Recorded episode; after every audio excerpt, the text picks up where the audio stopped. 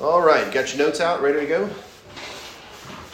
You um, just finished Poetics and the first third of Lost, World, and this week your only actual assignment is to finish The Lost World. So you have to finish the entire book by Tuesday. And if you want to get an early start on your next reading, um, you can begin reading the Apocrypha because you'll be uh, finishing up the Apocrypha next week. And um, we have some copies of it, but you can also um, find it online pretty easy. Yes? How do you spell that? Um, well, ask me a difficult question like that. Let me see. A P O C R Y P H A. That's my best stab. It's Greek. All right, well, let's get started. Um, who has finished The Lost World? Has anyone finished The Lost World? Jude and Addie? Anyone else? But you all read one third of it, so you kind of have an idea of what's about to take place. All right, have they made it to the Amazon jungle yet and discovered anything? I don't want to spoil it for you. Okay, not yet. All right. Well, one of the interesting things about The Lost World is that it is a what if story. It is what is called a, a um, thought experiment. A thought experiment. And I love what if stories. And maybe you can think of a few. You know, what if Adam and Eve would have never eaten of the fruit of the tree in the garden? I mean, what if? Kind of interesting, right? What if sin had never entered into the world? Right? Or what if Jesus didn't come in uh, the year, you know, 2,000 years ago, but came in 2023 to Lafayette? That would be interesting. or what if, uh, what if when we landed on the moon, we actually left some people there, and they've been. What if we didn't? If we land Oh, or what if we didn't land on the moon? Interesting. Right, Or what if there are parallel universes where there is a parallel Nick and a parallel Jackson? Actually, smart one. And- or what if the flood, of course, the flood was global, by the way, but what if the flood wasn't global and there was some pre flood, you know, antediluvian civilization that had been forming out there and we discovered it? And I don't know what it would be like with Nephilim and giants and talking snakes. That'd be pretty cool. I would read that story. I would read that story. All right? You got any ideas? What if Biden was actually? Yeah, what if Joe Biden wasn't a necromanced uh, lizard king? Yeah, that's a good one. What, um, yes, Benjamin? What if our country stayed Christians for? Oh, what if our country hadn't apostatized? Yeah, that'd be nice. What if the ancient Egyptians really were in talks with aliens, but those aliens are actually demons? And that's how they built the pyramids. I'd like, I'd read that story too. Right? Well, anyway, what if stories are a lot of fun, and this is a what if story, a thought experiment. And the thought is basically what if evolution is true? Sir Arthur Conan Doyle, that's your author, he was knighted in England in 18, well, he was born in 1859, eventually knighted. And he's born, what's interesting about his birth is he's born the same year of Darwin's book, The Origin of the Species, when it was published. And Sir Arthur Conan Doyle was a devout evolutionist. And he wrote this story basically saying, you know, what if evolution is true? If evolution is true, then would it not be safe to assume that somewhere on this planet, some of the species that we think to have been, gone extinct might still not be extinct? I mean, what if there is some secluded region where there are still, quote unquote, cavemen grunting and knuckle dragging and, and hitting their wives over the head with clubs? Right? And what if there are still pterodactyls swooping down and stealing uh, people's sandwiches? What if the animals didn't go extinct? Because if you think about evolution, it's random, right? There's no guided providence. There's no God. There's no purpose or telos to history. It's just random chance. And so, who's to say that all the animals that have gone extinct go extinct in every place? Perhaps they exist in a parallel universe, or perhaps they exist on another planet, or perhaps they exist in the Amazon rainforest, which in the 1800s was essentially the same as the moon to us. It was very, um, very wild, untamed, and uncharted. And so he writes this whole story, a what if story. And um, he, uh, speaking about him a little bit more, he was an, an, a very important author. He was essentially the J.K. Rowling of his day. Y'all know J.K. Rowling wrote uh, what?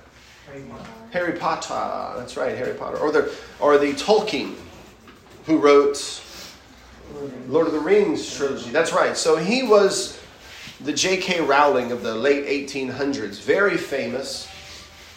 Very famous. He was a spiritualist. He was an evolutionist. He was involved in uh, politics later in his life.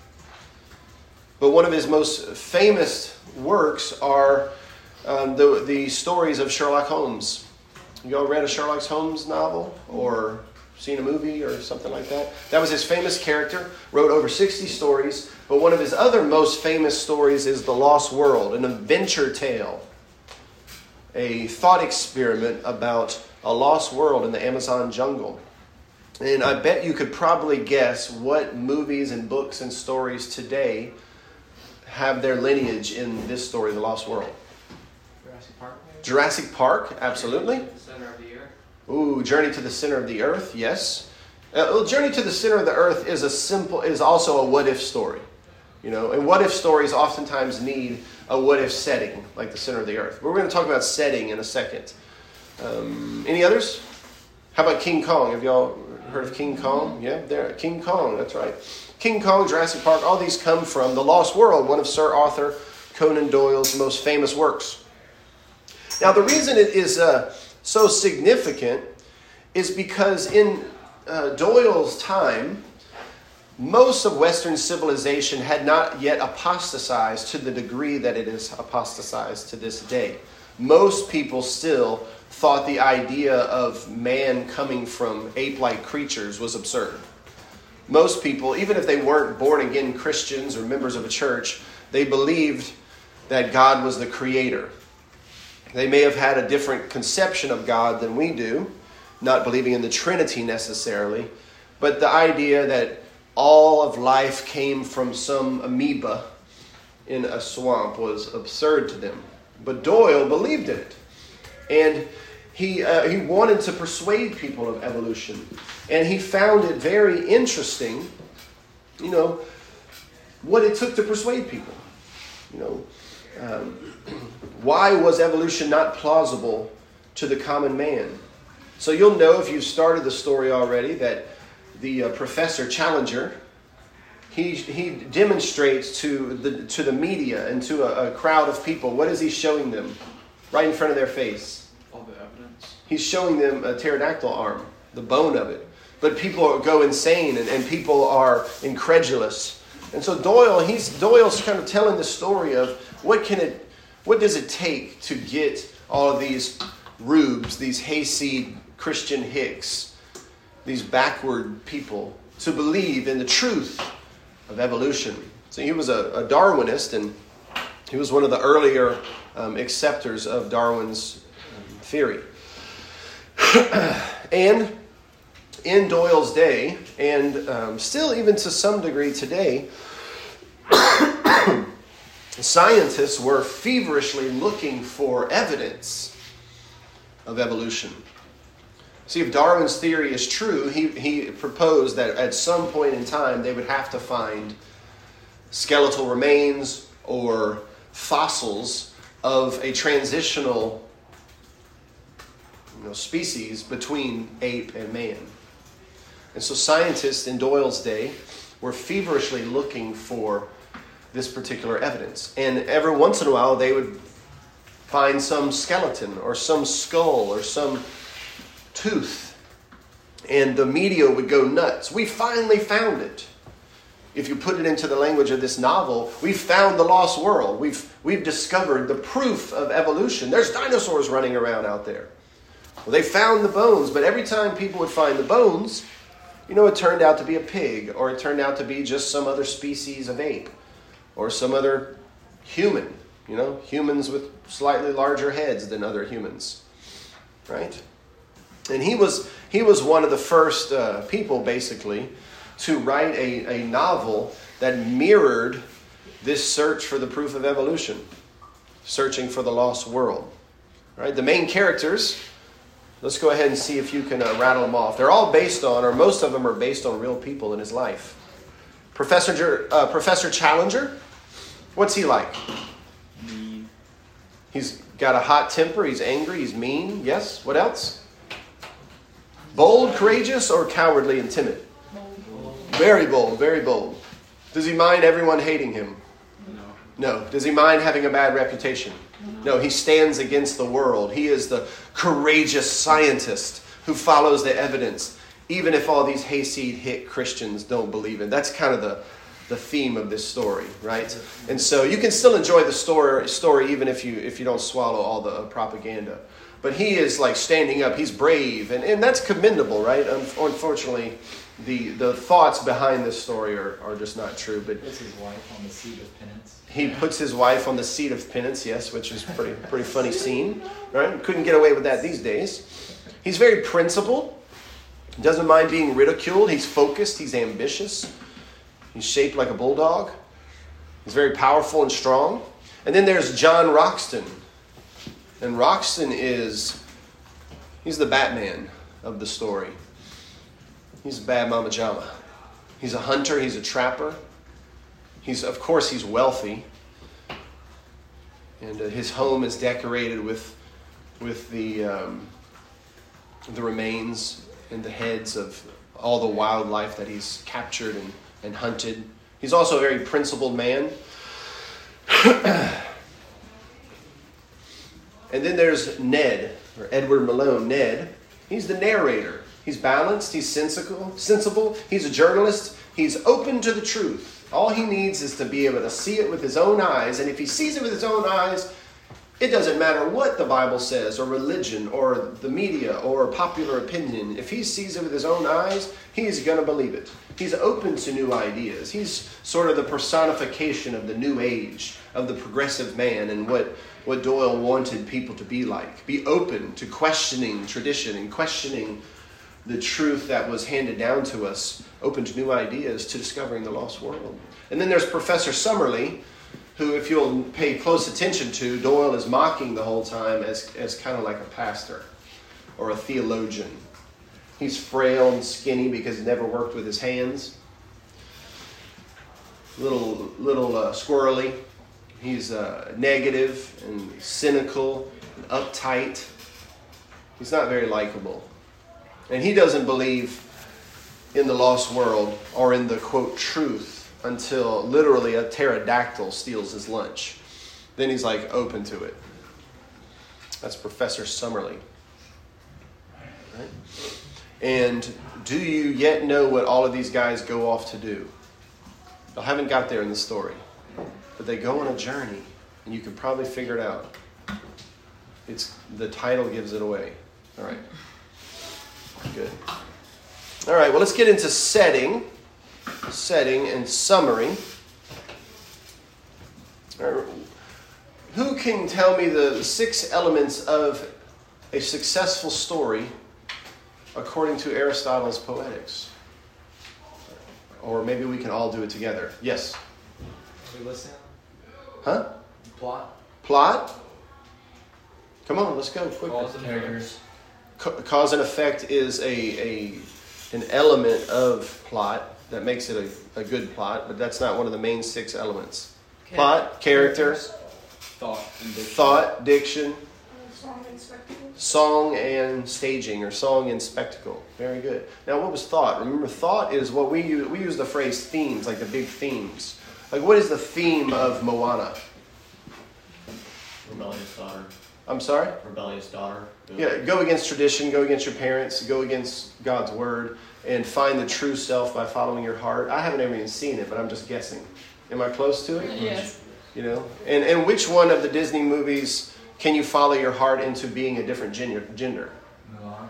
is that Mulan? That's Mulan. I get those mixed up. Now, I've never seen any of those movies, um, but the thought, the themes of those movies are obviously demonic and stupid. Um, but this this uh, Lost World it has a theme too, and I've already kind of given it the the theme of the movie is of this I mean of this book, which actually is a movie by the way. The theme is evolution. You know, Darwin taught that if evolution is true, that animals are going to evolve at different rates in different places, and so theoretically there could be a place where there's still cavemen, and that the evolution of humans didn't yet take place. right? Today, we no longer have a secluded place on the planet, as far as we know. So evolutionists deduce a place where evolution can be proven true and where different things evolve in different rates. And does anyone know what that's called? yeah, parallel universes, multiverse theory. That's an evolutionary theory. It's essentially creating a, a world for, for the cavemen or for the advanced aliens, or something like that. Right? Now, I want you to just think about this real quick. This is not the worldview analysis section yet, but just think about this. If it is true that evolution takes place at different rates in different places, and then you travel around the world and you see different types of people, like Chinese people, Asian people, black people, white people, blonde people, redhead people, brown people, what might you begin to deduce from your own sinful reason. And that and they don't necessarily have all the tools and instruments and and uh, technologies that you have. You might begin to conclude that perhaps they're somewhere between the height of evolution and apes. Yeah, and that's exactly what uh, Darwin taught. It's what Doyle believed as well. And when you read the story and they get to the lost world, you're going to see they run into some less evolved humans, some cavemen. And, um, and that, that concept, of course, becomes one of the basic bases for genocide, for the Holocaust, for Hitler's um, attempt at creating a master race. He was trying to speed up evolution. And that was a very common belief in those particular times, which is why you have things like abortion, euthanasia, genocide, forced sterilization. Even in the United States, they sterilized thousands and thousands of white people in Appalachia. They would sterilize people that had mental disorders. This was all f- from the theory of Darwin. And that's, of course, what, what Doyle believed as well. Um, Challenger, of course, Professor Challenger, he is the brave scientist, the bold scientist. You gonna come through? Yeah, yeah, I'm going to who's, who is challenging the status quo, tradition, and stubborn religion. Right? And Doyle, um, who writes this little thought experiment, um, is basically doing a what if experiment on evolution. All right, so you got that. Let's move on to the setting. What are some what if settings that you can think of? We got a journey to the center of the earth. Got uh, the deep, dark recesses of the Amazon jungle. Benjamin. Um, 2000, 2000 leagues under Oh, 2,000 leagues under the sea or 20,000 leagues under the sea. Adeline? Basically, all of Marvel. All of Marvel movies, yes.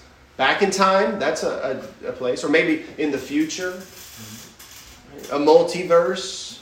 What about a combination of like medieval Celtic culture and dragons and fairies and, and goblins. That might be the same thing, actually.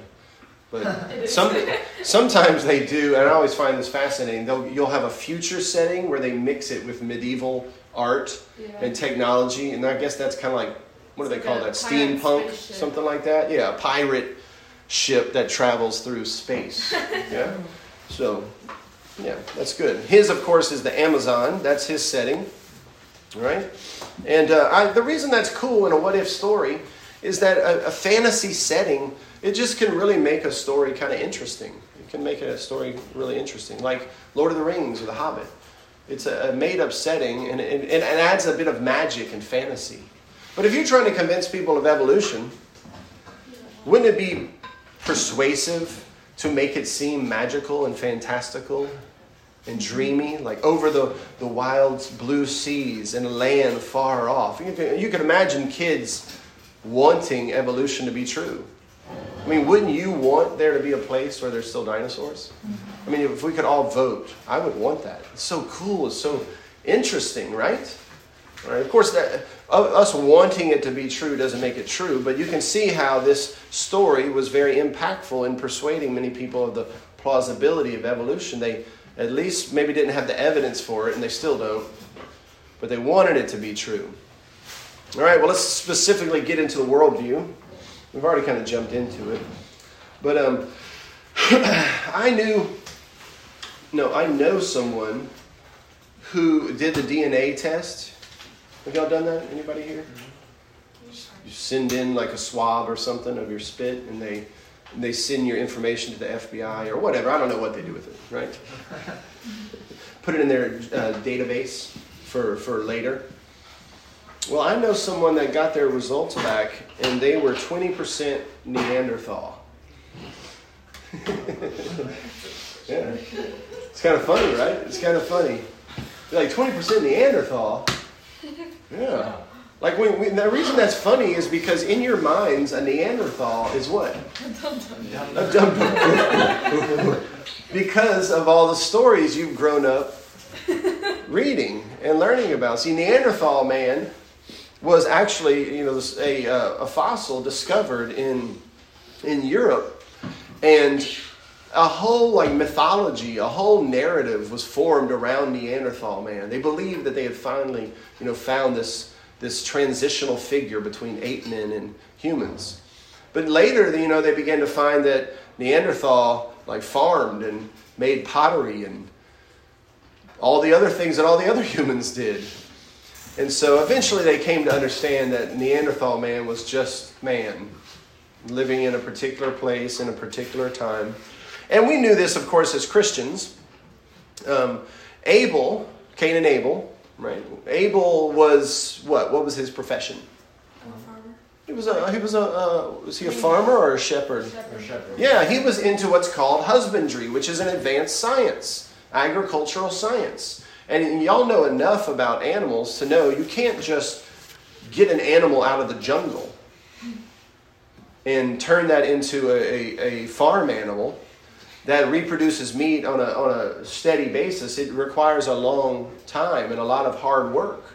I mean, if you walked into the jungle and found some jungle bird, how long would it take you and all your friends to, to breed that and domesticate that and, and, and select different types in order to make it so fat that it would die in a day from any predator? And uh, not even be able to fly and make a single egg every single day for you to eat for breakfast. I mean, like that would take a long time to turn that jungle, that skinny jungle bird, into, a chicken. The chickens have been domesticated by humans. It's an amazing thing, an ama- amazing providence of God. I mean, think about cows and, and sheep. Think about the animals that we eat. Think about your own dogs. Do y'all have dogs? Your dogs would not make it in the wild. I mean, some of them might if you have a mutt. Like if you have a good mutt, your mutt might make it for a little while. But more than likely, it's going to die of heartworms and various other types of worms or be killed by something within the year. but there's coyotes everywhere. No one ever worms them, they don't go to the vet, and they're everywhere. I can go outside in my, in my yard and, and, and make a fake howling noise, and you can hear the coyotes. And it's because coyotes aren't domesticated, they're wild. But animals are domesticated because we wanted to turn wild dogs into pets that could hang out with our children. See, Abel was doing husbandry. Abel was, was herding livestock, doing pasture rejuvenation and, and grazing patterns and domestication. He wasn't a knuckle drug, dragging uh, caveman that clubbed his wife over his head and spoke in grunts. He was very smart, probably much smarter than any of us today. I would, I would actually argue, and scientists can actually give evidence to the fact that our IQs are lower than the IQs of people in the past, lower than Neanderthal man's IQs. And what did Cain do? What did Cain do? Come on, obviously y'all know this answer. Well, yes, he killed his brother. He was a farmer. Him over the head. He was a farmer, that's right. He wasn't a knuckle dragging forest wanderer that lived off a handful of berries every day. He was like, uh, uh. no, he was a farmer. He knew how to, to cultivate, to, to fertilize, to plow, to clear land. It takes a lot of technology to farm. Now, it is true that in human history there have been people in primitive societies where they don't farm, they just wander from one place to the next, consuming everything that they have there. But that's not because they have lower IQs. Does anyone know why that was and why that is? That's how they thought. it's because of their thought, it's because of their worldview. They didn't have some of the beliefs in a positive future or linear history or the um, advance of cultural blessings and God's providence for the next generation that you get from Christianity. They had false worldviews, and their worldviews caused them, in many ways, to not develop, to not progress. I mean, why is it that Japan, um, all the way up until till English explorers got there, never used carts and wagons? Why is it they carry everything on their back and on their heads? Why did no one ever say, why don't we take this wheel? They had wheels and put it on something where we can put more stuff in it and use that. It's worldview. It's worldview. Why is it that when Columbus came here and the American Indians, why is it that they were destitute? Why is it that they didn't have steamboats and rockets? It wasn't because their IQs were lower or less evolved. It's because they didn't have Christianity. They didn't have the thoughts of Christianity that were infused into the ancient world and then spread about in various places by Jewish missionaries and later by Christian missionaries. Right? Man was not um, old fashioned and uh, ignorant and dumb, and now he's advanced. And in fact, in many ways, it's the opposite. Right? The Bible tells us in the first few chapters animal husbandry, agriculture, when were, when were mu- uh, musical instruments invented? First couple of chapters of Genesis. Musical instruments, metallurgy. They're making metals and bringing out iron ore and, uh, and, and bronze and whatnot in some of the earliest chapters of Genesis. Building cities and towers. They were very smart and very advanced. Pre flood man was probably way smarter than, than we are today, even though we have so many blessings from Christian civilization, right? So, the story, though, and this is what I really want you to think about, does bring up an interesting topic. You know, what does it take to, to persuade someone of an inconvenient truth? Something they don't want to hear, they don't really want to believe, right? Can you think of a, something you that's hard to believe, or you don't want to believe it, or it's inconvenient for you?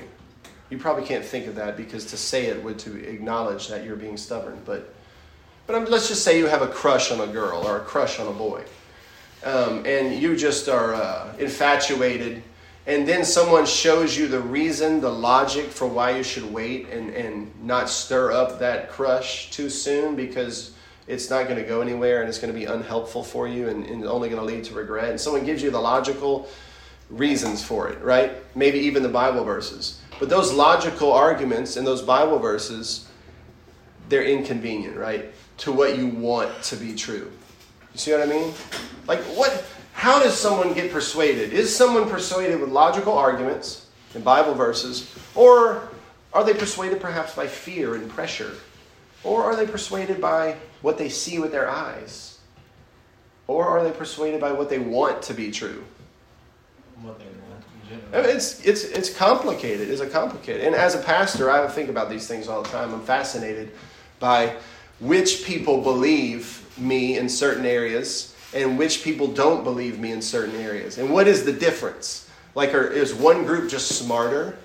No, right? Very oftentimes it's the, the dumber group that's more believable, right? Or, or is one group just more literate or one group, you know, more informed?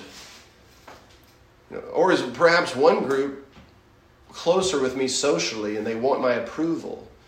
or I want their approval. And so they're more likely to go along with what I say because they want to get along, go along to get along. Right? What is it that actually makes someone believe? It's interesting, right? The Bible tells us that um, some truths are hard to swallow. Paul says that in, in many places and times, sound doctrine is going to be hard to endure. Like, what does he mean? Why would it be hard to endure a teaching? right? The earth is young. God is a Trinity. Jesus came to earth on Christmas. He died for our sins. He was raised from the dead. He gave us promises. If we believe them, we can receive them. I mean, why are these truths hard to believe? Right? But they are hard to believe for a lot of people, right? A lot of people cannot endure them.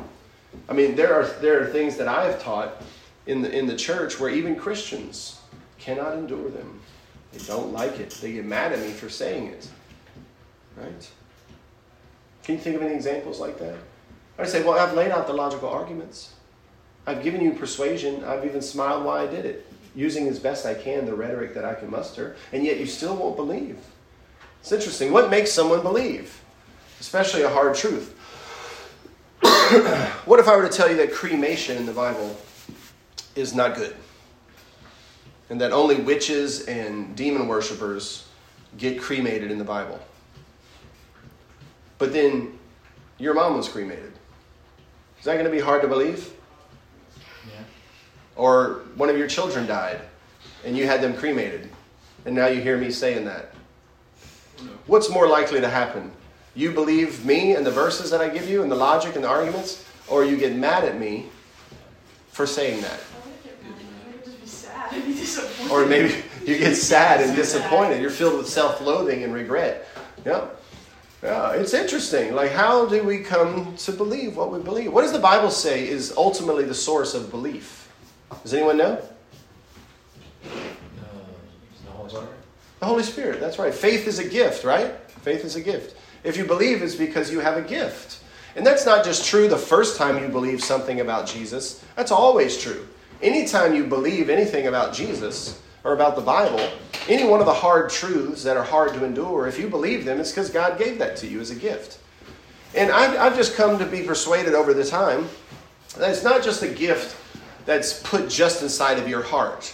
He sort of arranges your life to help you get there. You know I mean? He brings friends into your life. I know one person that they knew that they, they needed to join a church and become a member of a church, but they didn't want to do it. They were afraid. And you know what they were afraid of? That they were never going to have anyone that they could drink a beer with again. Yeah. But what they didn't know is that just about everyone in our church drinks beers all the time. So they didn't know that, but they were like, just, oh, I'm going to have to be with these super goody two shoes righteous people. I know I'm supposed to, but man, am I ever going to have any more fun in my life? And so they put it off. They put off joining because they had this fear that they would that all these people didn't have fun and they were legalistic judgmental weirdos and and ah and then they thought to themselves well i do know one person there that has fun and drinks beer okay well maybe i could party with him all right all right i'll go ahead and join see but what is it that helped that person believe what was obviously true god gave them that one friend to help them overcome their ignorance and their fear i mean the gift of faith is interesting it comes in many ways what if what if you had a job, and if you believed something and you begin to teach it, it would cost you your job. Hard to believe? Would that be hard to believe or easy to believe? Hard. It was a little hard to believe. Yeah. What if, if you believed something and you had to say it to your friends or your family and you knew a lot of people were going to be mad at you for saying it? Wouldn't you put off believing that for a little while? Ah, I don't even want to hear it. I don't even want to hear it. Don't tell me about it. Don't want to know. You get to those particular pages in the Bible and skip over them real quick, right? They're hard truths. Some truths are hard to swallow. They're inconvenient, right? But but what if what if you had a picture? What if you had a picture of it? Like a lot of people don't believe in Jesus' resurrection, but what if they had a picture? Would they believe then? You think they would believe it? There's so many some people who They would be denial. ignorant and say it was Like, fake. it could They would say, no, no, it's a hoax. It's fake. It's fake, right? I mean, when when Professor Challenger shows them the pterodactyl bone, does everyone believe? You're going to find out at the end of the book. This is one of the most interesting things about this book that even when he comes back with the journalist story, eyewitness accounts, photographs, it's going to be interesting to see how people respond. I mean, what if he even came back with a live pterodactyl and the thing flew around the room? Would people believe at that point? It's interesting. What do you think is more what do you think leads people to believe their brain and their eyes or their will and their heart? What do you think is more powerful in the in the decision? It's the will. I think it's the will and the heart. In, in many ways, you believe what you want to believe. We always we like to think of ourselves as objective and rational. I'll believe it if I see it. Well, no, you'll believe it if you want to believe it. Very much. And one of the gifts that God does for a Christian is He changes your will. He changes your will so that you want to believe the truth of His Word. And you want to believe that His laws are the best for you. But when you have a crush on a, on a boy or a girl, you don't want to believe. And no, nothing I say would ever persuade you of that. Right? Until God teaches you the hard way. Then maybe you'll come around to it. You know, it's like trying to convince a pothead that, that uh, weed is bad for him. I've never, ever been able to persuade a pothead that weed is bad for him. You know what I mean? Because he doesn't want to believe it. He loves the pot too much. Logic can't cut through a stubborn will. Only the Spirit of God can cut through a stubborn will, right? Um, what are the techniques? This is a follow up question. When someone is having a stubborn will, digging their heels in, and they just don't want to hear it, even with a picture right in front of their face, the logic, the Bible arguments, everything. What are some of the techniques that people like that use to refuse to believe? Okay, we got fallacies. Absolutely. Fallacies are various versions of lies. What they'll use are fallacies. And what are some of the fallacies that might be used? Uh, Adeline? An ad hominem attack. Oh, you're just, you're, you're a bad person. You're mean. You're arrogant. You're cruel. What you're saying is insensitive. what else? Your motives are evil. You're up to no good. Red herrings. Yep, red herrings. Pity pup. Oh, you don't know how that's going to make me feel. You don't know what if I if I listen to that, you don't understand what's going to go on in my life. Oh, do you know what? There's an imaginary person out there somewhere that if they heard that would be so offended by you. They would be so offended. I forget the name of that one. Maybe y'all can remember that one. Ad misericordiam? Yeah, I think so. Good.